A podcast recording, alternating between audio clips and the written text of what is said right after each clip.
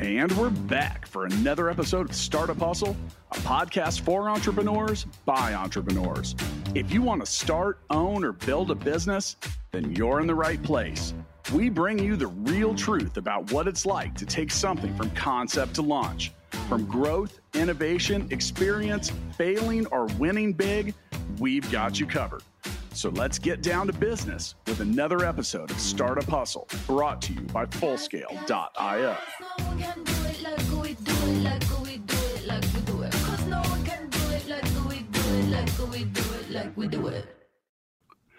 And we're back, back for another episode of Startup Hustle. Matt DeCoursey here with Matt Watson. Hi, Matt.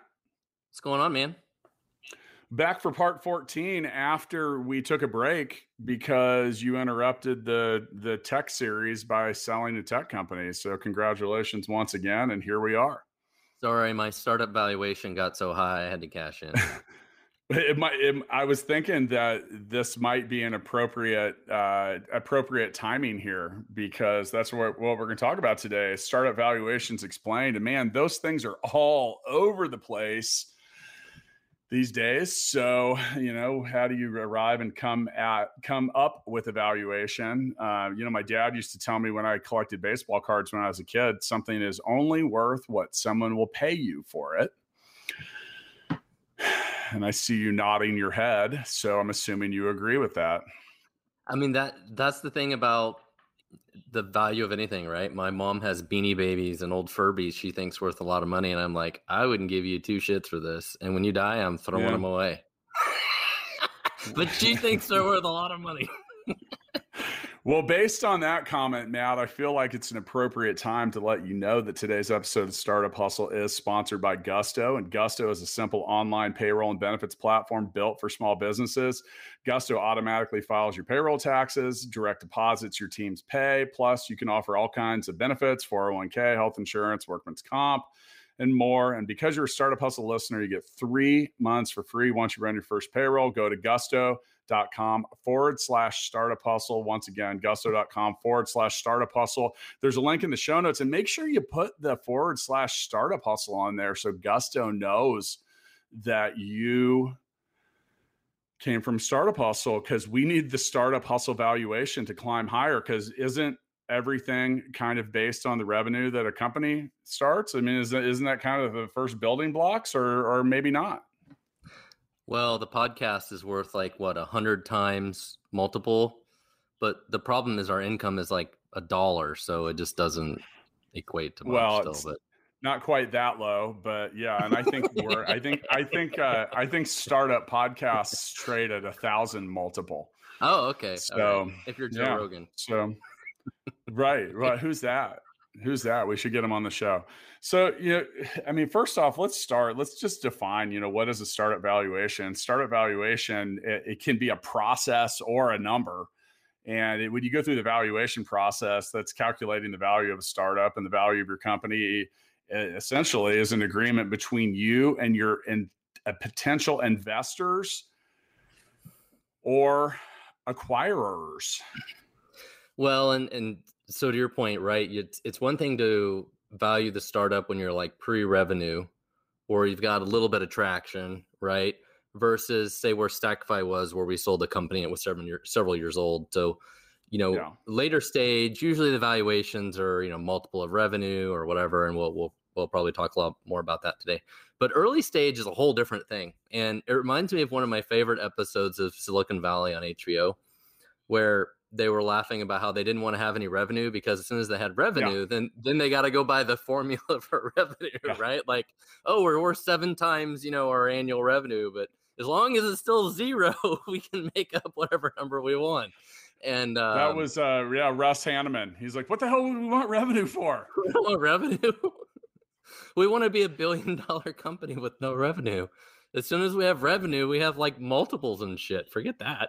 But th- there's some truth to this in the story when you're raising, you know, money early on. Is once you start having revenue, all of a sudden, what everybody cares about is how fast are you growing revenue, right? And that plays a huge part of your valuation.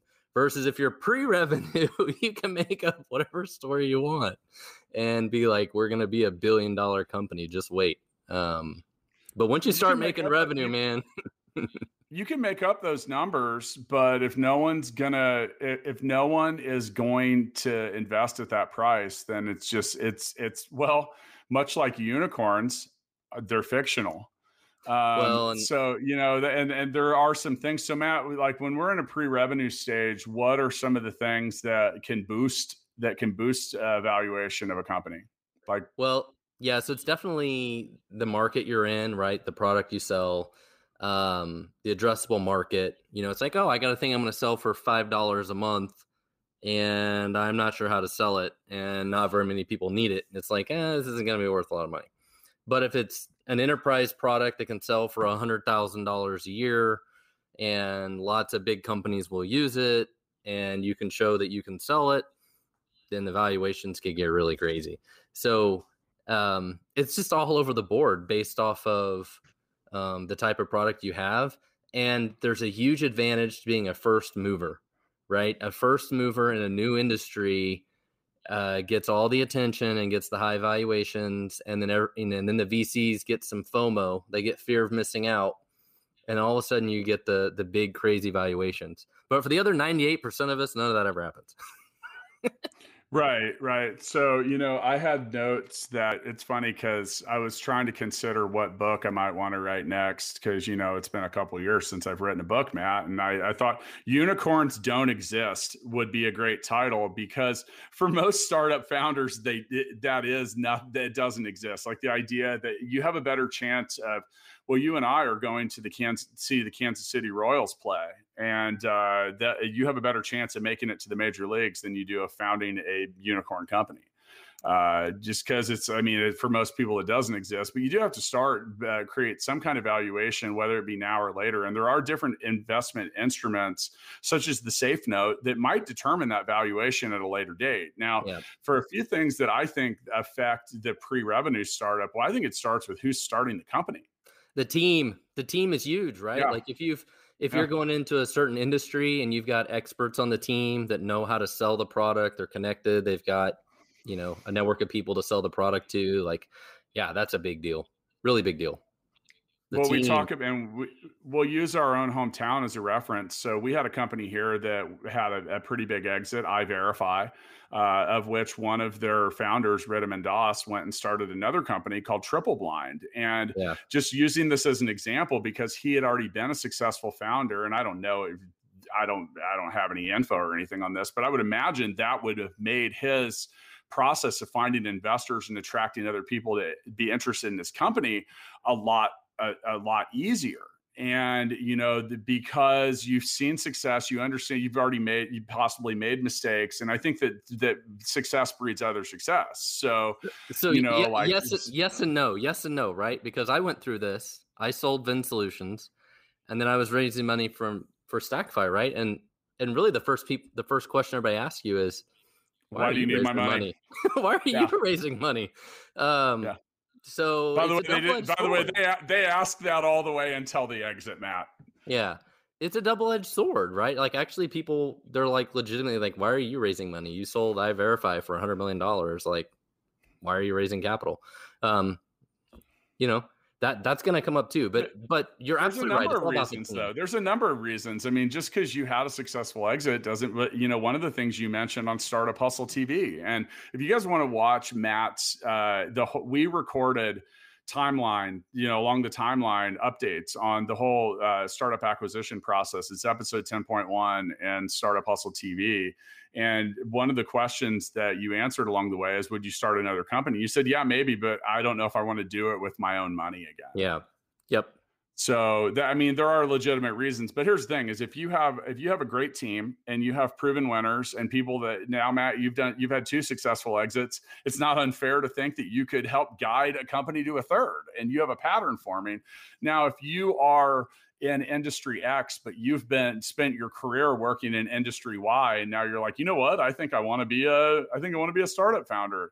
Eh, that's not a real compelling argument to get people to invest. So your valuation may be lower. I totally agree with your input on the total addressable market, uh, and then coupled with what kind of competition do you have?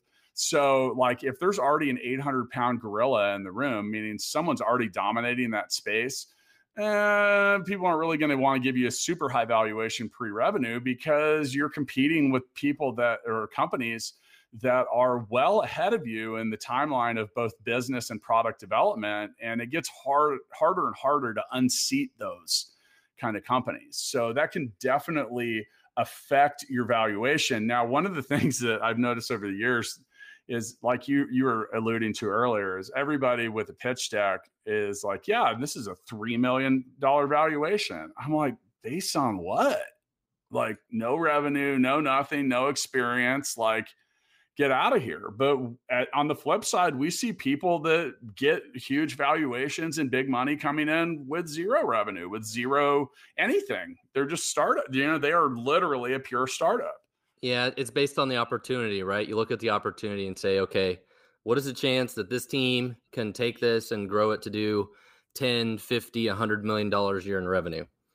Not one right. or two million, because if it's one or two million, nobody's going to invest in it anyways. So if you're listening to this and you think your startup's going to do a million dollars in business, nobody cares. It, if you're going to you know, raise a bunch of money, you've got to be you got to have a plan to raise to sell like tens of millions of dollars a year in product. So, and you know, there's a there's another thing here is you know I mean, when it comes to raising capital, it really is all relative when it comes to like, I mean, what what are you happy with? And I want to give a little disclaimer because neither Matt Watson or Matt DeCoursey are we're not financial advisors. And you know, we can't tell you what your what your uh, what your company's worth. There are people out there that can help with that. So, you know, take our input with a grain of salt, but we've been around it both from clients we serve at the company we own together at full scale. Matt has a lot of experience. We've done it for a lot of different types of businesses. And that's the that's what I think we should talk about next is the type of business you have and you're starting or you're running or you're getting ready to sell has a huge has a huge huge huge impact on the the valuation. Now, you and I own Full Scale and Fullscale.io together, which is technically a tech services company, yep. which is a lower multiple based on revenue. Uh, and the reason for that is it's harder to scale service based companies. Uh, as our friend Neil Sharma, who is uh, on episode 150 and a very successful startup founder as well, he says, "Well, software shows up to work every day." Yep. So you can scale certain things. So, like the multiple that you'll get of revenue based on a service company or a product company in some regards is usually dramatically lower than tech, which has theoretically an infinite scalability factor. Well, I think service based businesses could be uh, half multiple to one to two, right? Depending on the type of business and its profitability and how much it could grow and all those kinds of things, right?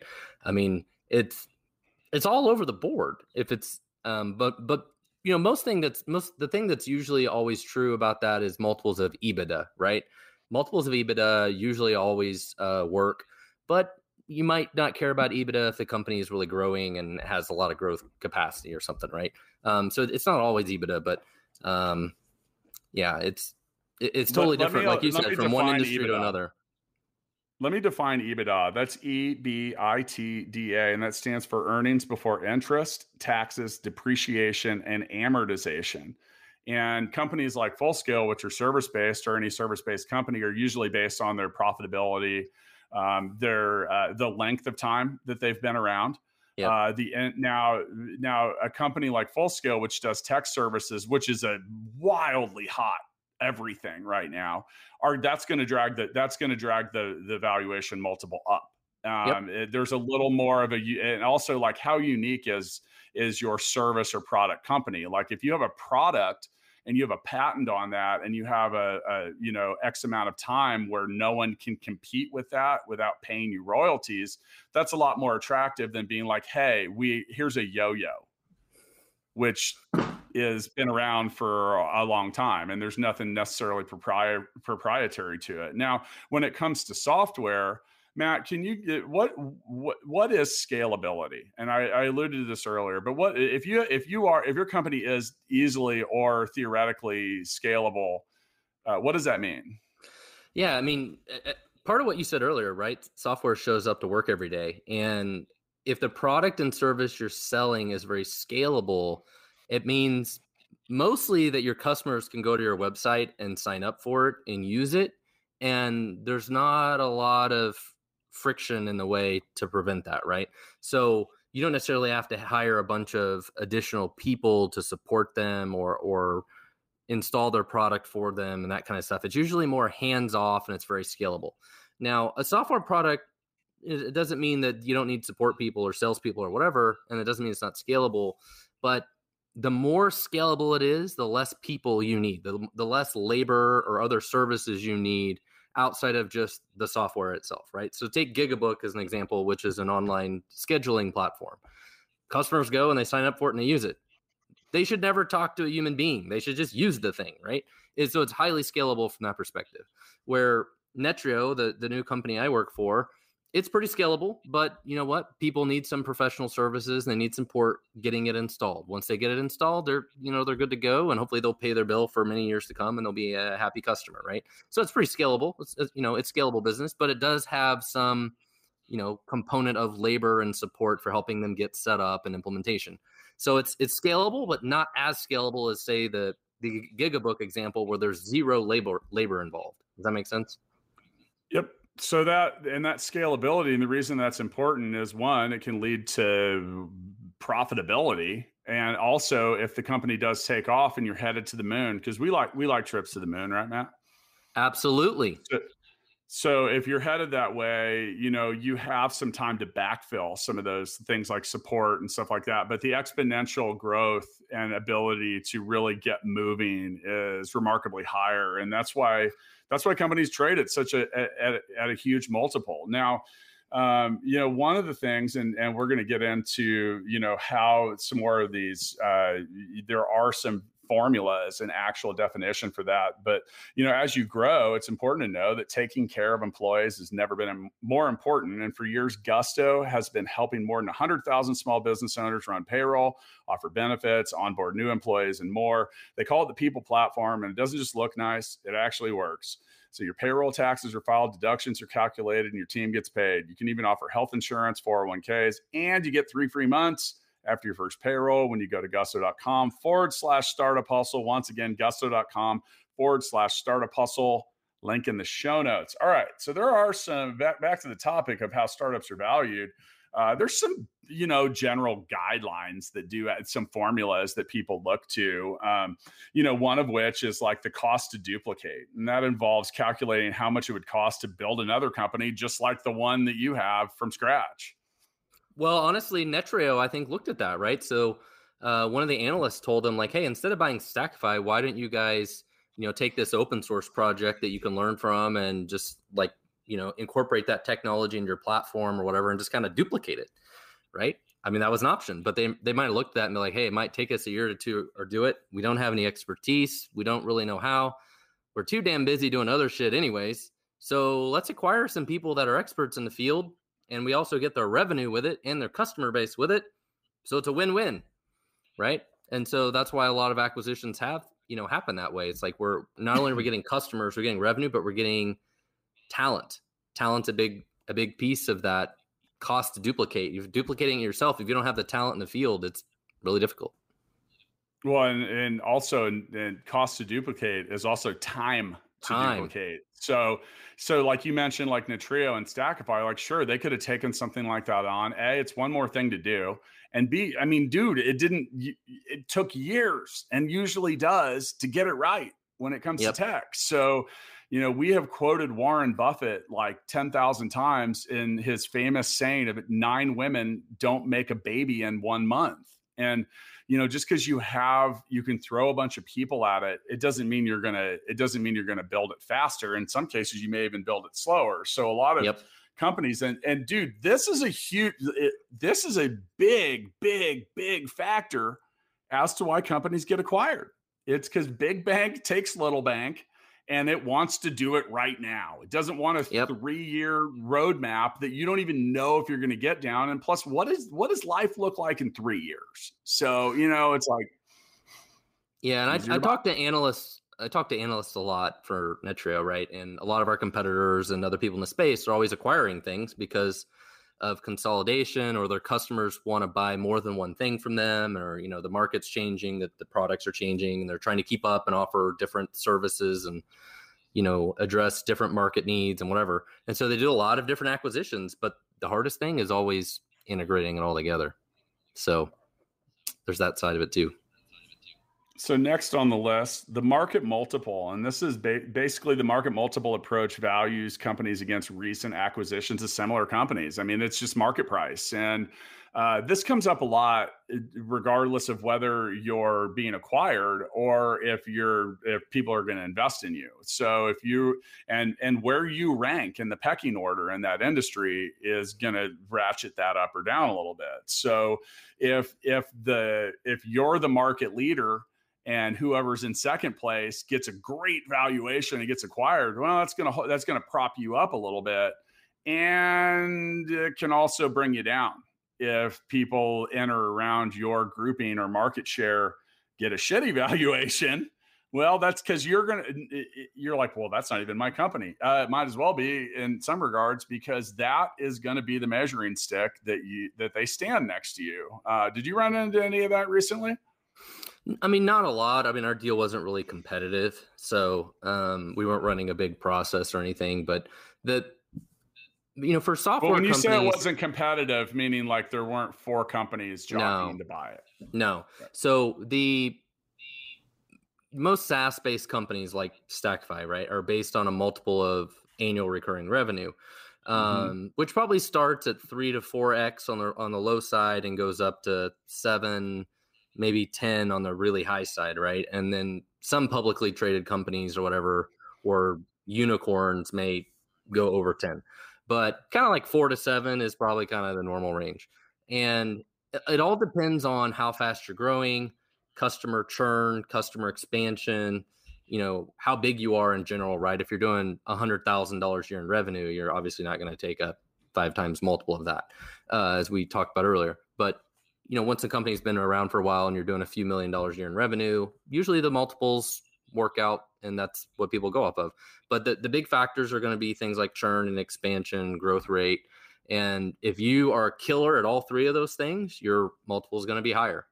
If, you know, business is slow and you're not growing very fast and you got a lot of churn, multiple is going to be a lot lower. So it's, it's just going to be somewhere in that kind of spectrum. Okay, next one's a little a little more complex. DCF, the discounted cash flow method, which involves forecasting how much cash flow the company will produce in the future and then using an expected rate of investment return calculating how much that cash flow is worth. Uh, we have talked about this through and through. When I hear the word projection, I think wrong. Like that is the word, the first word that I now associate with the word projection, because nobody knows what's going to happen in the future. And I think this is where a lot of people get sideways in their deck and their uh, and their pitches and talking in their investor relations because you know they're like yeah but look in three years at the top of the hockey stick we own the entire planet and it's like, yeah, but are you really going to? So um, I think if you're going to rely on the discounted cash flow method, you have to have had cash flow for quite a while. That's not, I don't, I, I mean, it, it, it, if you want it to be credible, now I'm wrong in some regards because this this is also a method of future projection where you can get some you know say hey look there's no revenue now but it, we're going to have a fair amount in a few years, but it's still a guess.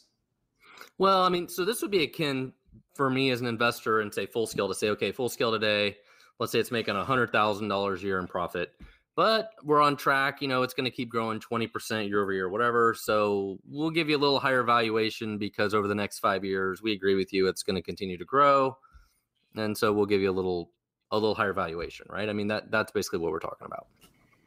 And in some cases, if your business has been around for a while and you've shown an average growth rate of X over Y number of years, this is going to feel a little more fair. Where in the beginning, it's a guess. Um, and yeah, I mean, honestly, man, I this isn't one I've run into a whole lot. It's one you kind of think about, but I know it's used. I mean, any other comments on that? No. Nope. Yeah. All right. So next in line, valuation by stage uh, I mean, the earlier the stage, the bigger the risk. um, which if you're going to get investors in and that that uh, or that day one kind of place, they want a bigger return. So, I mean, if someone shows up, someone that's an unproven entity with a whole lot of you know fancy shit in their pitch deck, but no, nothing to back it up, I'm not super interested in in owning two percent of a company that's got a guess of a valuation. So, you know, like when you're pre-revenue, when you're a true like pre-seed round, like you're like a true angel, angel, angel, like hope this is a guess that you don't fail before next Wednesday. Um, I mean, but then also you you see some companies uh, making headlines and they're in their Series M.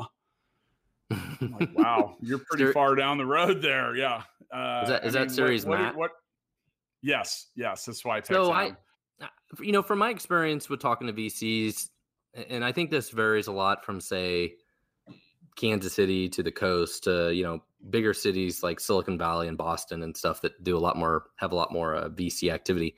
It it does seem like these days that now a Series A is kind of a bigger round than it used to be, where people are getting you know three to five million dollar checks in Series A, so the companies are probably worth fifteen to twenty five million or something, and for a lot of those VCs, it's probably that's a common thing. We write a three to five million dollar check, and the valuation is fifteen to twenty five or something like that for their Series A.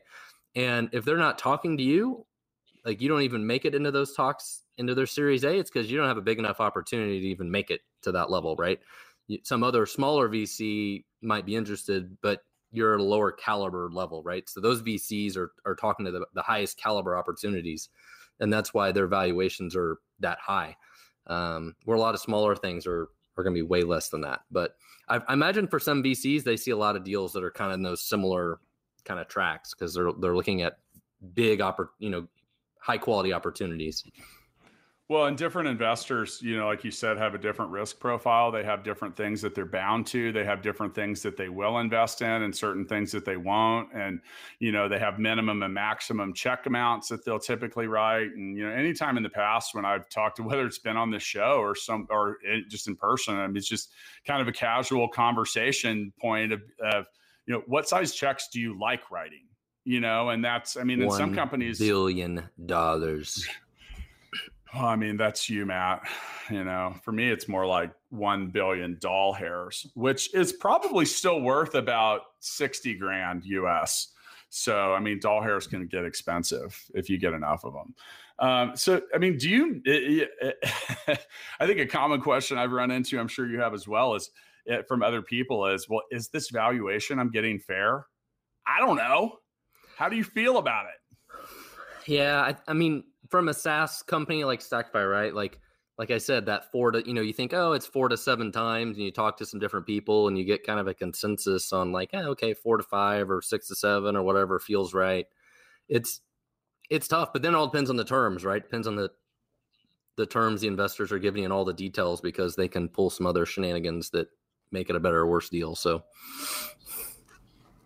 yeah, and you know, I think the question is: is do you need a high valuation to start or do a lot of stuff? I mean, once again, it's all relative. Every every com- like, companies are like snowflakes, man. They're all different. They all have different needs. They all have different stuff. And you know, like now, one of the things is if you do get a high valuation, especially early, that's going to come with some some added expectations. Um, Matt, what's a down round?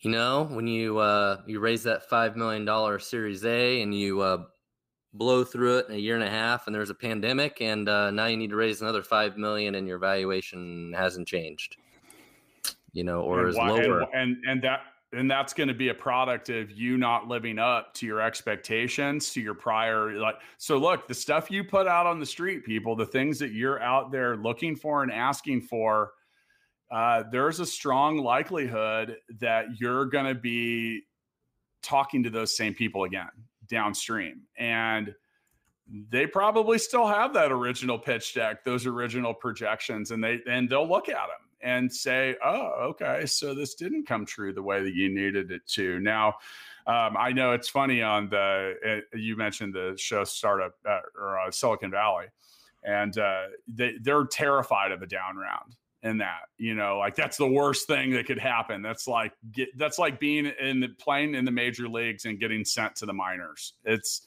Uh, but it happens, and I would imagine that the pandemic, especially uh, being being if that were the fulcrum in the middle of several valuations, there's probably a lot of companies that went up and a lot of them that went down. So oh, I, yeah. I, would think that here in 2021, there was probably a lot of down rounds. And then there was also a lot of companies that were probably uh, not the belle of the ball that are suddenly really hot. Yeah. I mean, like at Stackify, we saw that, right? We have over a thousand customers all over the world. And we had some in online education and their business is just booming out of control, right? And then you got others that are in tourism that are just toast. So it's just been all over the board.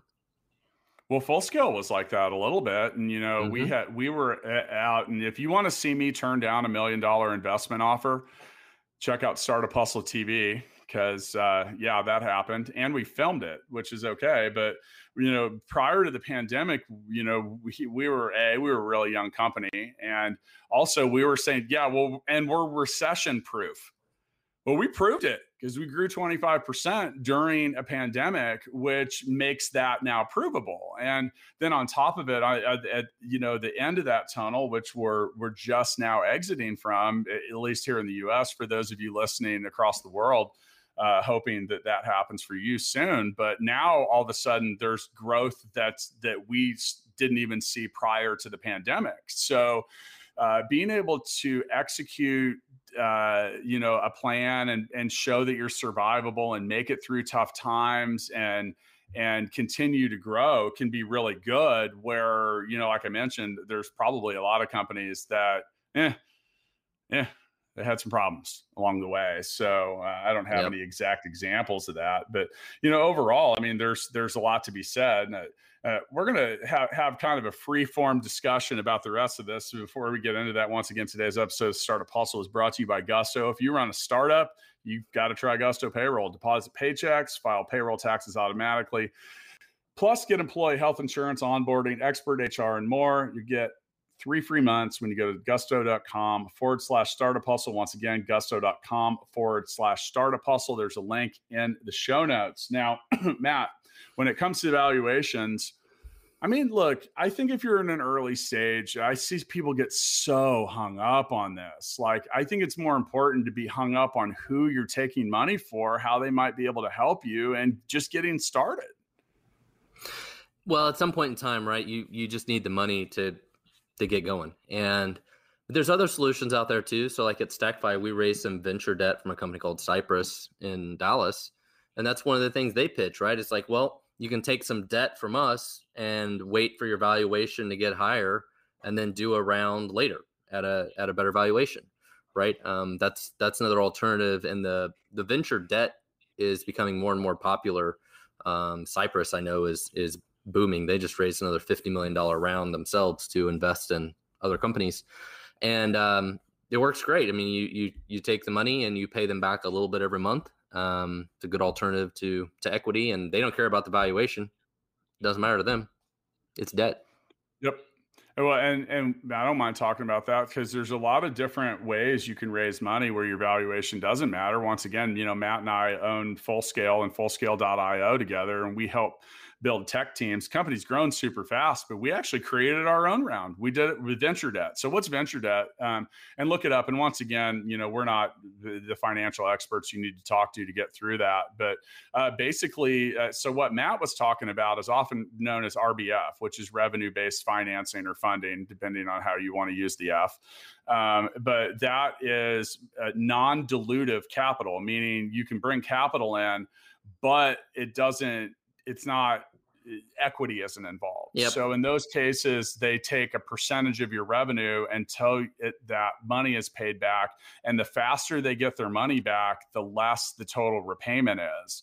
Uh, in our case at full scale we actually created some we not investors but lenders of sorts because we didn't mm-hmm. want to sell equity but we did want to raise some capital and because our business was so young we had a hard time getting a loan and and yep. you know they're talking about two people that have been successful. At, so don't get frustrated. And I'm, I'm throwing us under the bus. Like Matt and I weren't able, uh, well, we could have gotten traditional lending, but the things that they wanted, like, yeah, we, we'll, we can get that million dollars, but we're going to want $10 million of liquidity signed over. I literally told a guy at a bank, if I if I had $10 million liquid today, I wouldn't be on the fucking phone asking for a loan to help grow yeah. our business. Like it was just absurd. And, uh, you know, and, and some of that is, you know, you mentioned like, well, why don't you write the check? Why don't you do this? Well, we did some of that. But at the same time, you know, like a business and your business, is set up to be a different entity for a reason. It doesn't, not everything that you have to do is tied up and wrapped in and around that. So at some yeah. point, all businesses that grow and become mature, they get they use the investor roster usually grows. There a whole lot of different things do. But you know, one thing I do know is you're not going to walk into a bank and be like, "Look, uh, this startup's worth four million dollars." They don't no. give a shit. Bank, they don't banks, care at all. Banks Nothing. don't do anything really to help early stage no. startups because you don't have any so assets to lend against and they and in our case where we've invested in it and, and in, in multiple cases venture backed companies that do have a street value they didn't care that we ha- that we owned points in those companies. No. because you can't put them on robinhood and sell them by the end of the day. And you know that had a lot to do with it. Now yeah. there's it's not that it's not that some banks don't want to do that they just can't there's certain at, types of securities and stuff. At, at, the end of the day, how you started this, right? Uh, startup valuation is all based on what people are willing to invest at. It's a market, right? Uh, there's there's buyers and sellers. The the thing you also have to remember is when you're going to other VCs, they might be like, "Hey, I get a hundred things across my desk every month, and I could invest at a, a five times multiple in all these opportunities." Your guys' opportunity is worse than these other 99 that I've looked at, why would I give you the same valuation, right? And at the end of the day, you're competing. You're competing for dollars from investors. If investors can invest in some other thing and make more money, why would they invest in you? Right. And so that's why the valuations and the multiples and all that come in. And um, at the end of the day, the investors want the best investment they can get at the lowest price. And so you've got to be the best to reach the top of the stack. And it's always a competition for capital. And then some, well, and uh, but on the flip side, sometimes it's a competition the other way around. Sure. And and you some companies that that that are, well, some companies get really hot and they well you they either oversubscribe around yeah. or they just choose who the money that comes in, who the money comes from. And you know, it was really interesting because I I did an episode with a guy named Ron Shigeta who has been involved and he's made about a hundred different investments in startups, and he he was talking about how he remembered he's he's out out in California, and he was like, I remember when there were fifty different venture firms, and now there's fifty five hundred. And so there is some competition on the other side. Now, one thing I do know is you don't, you can never have an auction with one bidder. Yep. So, you know, really in the end, when it comes to valuations, when it comes to raising money, and I just said this a zillion times, like I, I re- a couple months ago, I talked to someone who said, well, I'm having, I, I wasn't, I didn't raise capital successfully. I said, how many people did you talk to? He was like, like 10. And I was like, dude, you're like 90 short of the average. Um, I mean, most people that I've talked to on the show, and you've been on on some of those and some of them not. You know, how many investors did you have to pitch before you got money? Usually, it's like anywhere between sixty and infinity. That, it's that's rarely like, it's rarely ten or less. That's like saying I used Tinder and I only swiped left on ten people, and I was expecting to find a date.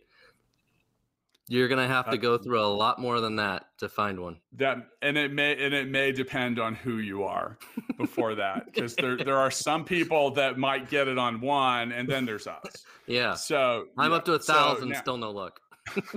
but but that's the thing is is you got it's a it's a numbers game, and you need to get out there and you need to talk to people. You need to try to al- align your pitches, your effort, and your energy around investors and, and, wherever entities that are used to making investments in the type of businesses that you that you as listeners are, are wanting to start and you know that i for you know it, like for example at full scale like tech services there's just like eight out of ten investors that are in the tech space aren't going to write a check they, it just doesn't matter. They just don't do it. It's just not what they do. So barking up the wrong tree is sometimes difficult. Now we're coming up on probably the 600th episode of the show, and man, I, Matt, even on the shows where where I'm I'm talking to others without you, I've continued to ask how many deals do you look at to maybe write one check, and it's still a hundred plus. Oh like, yeah, and the math and the and then and then the companies then they support it. They'll say you know we've had 1500 companies apply and we've written 150 checks. So and if it if it's 100 to 1 that way that means as or a, 15 a, excuse me 15 checks but yeah go ahead. Yeah if it's a 100 to 1 ratio from the vc that means as a founder i've got to talk to 100 people before i get a vc right. to invest too.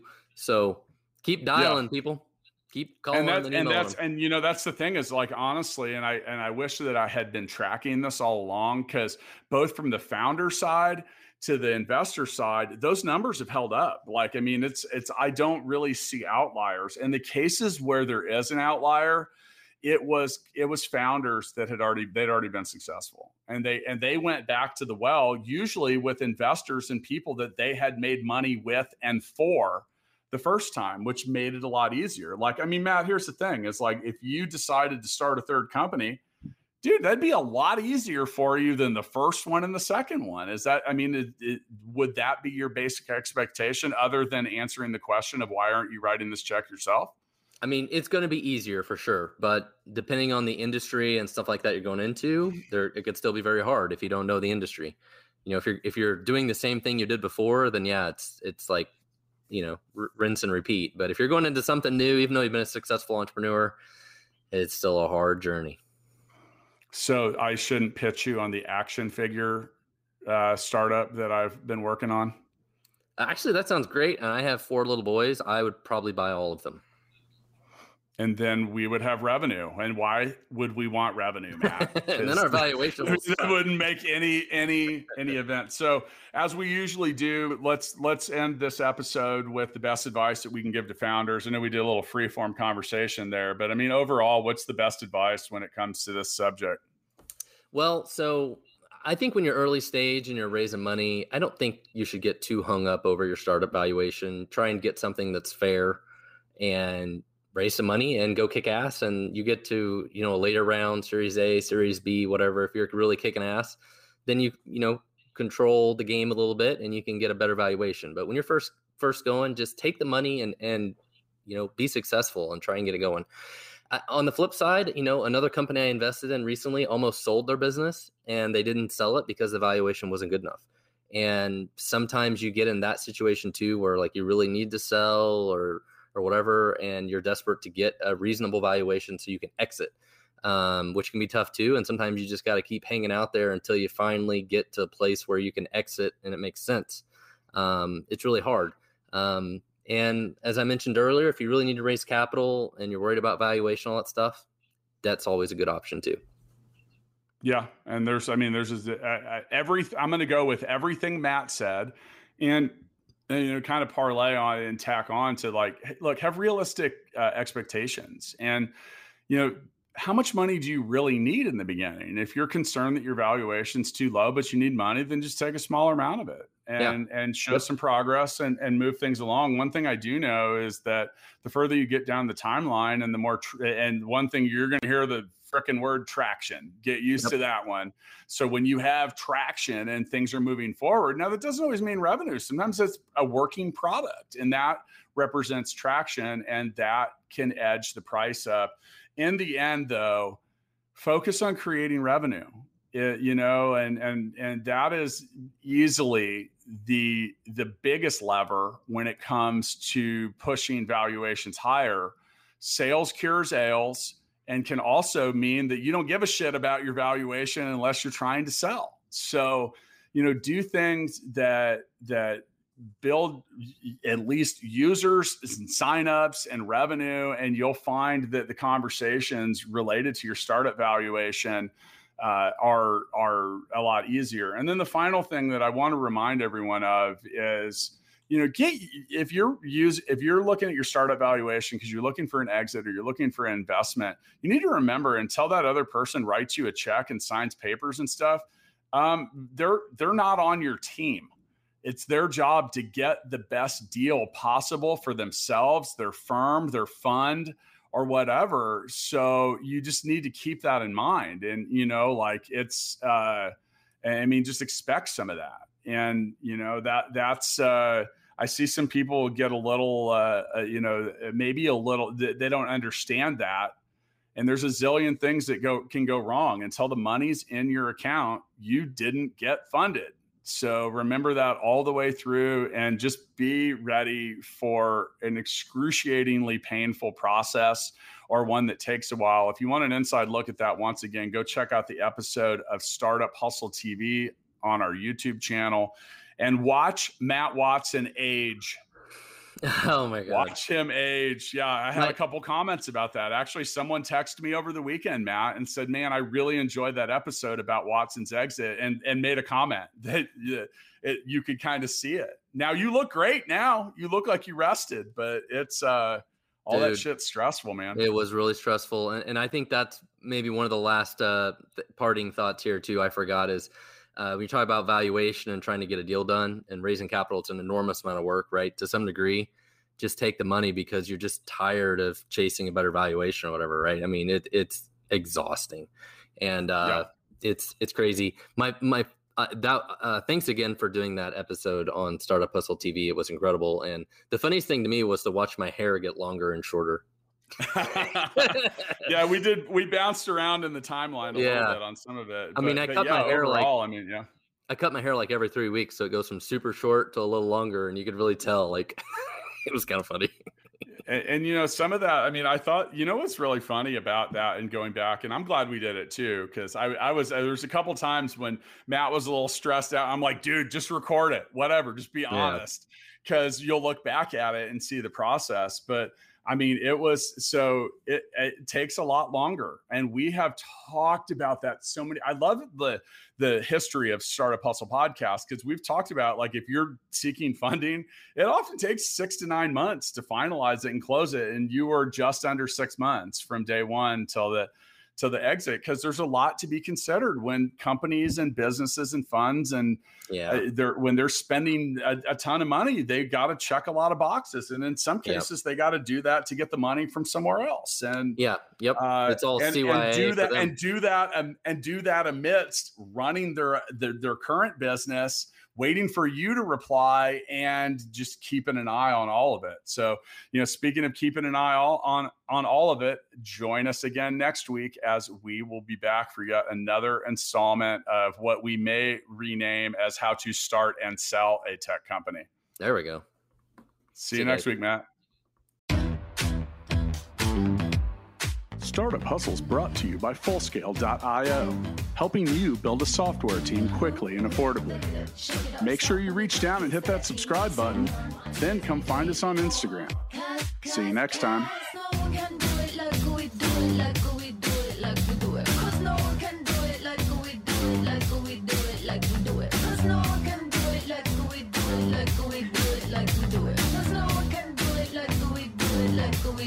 like we do it.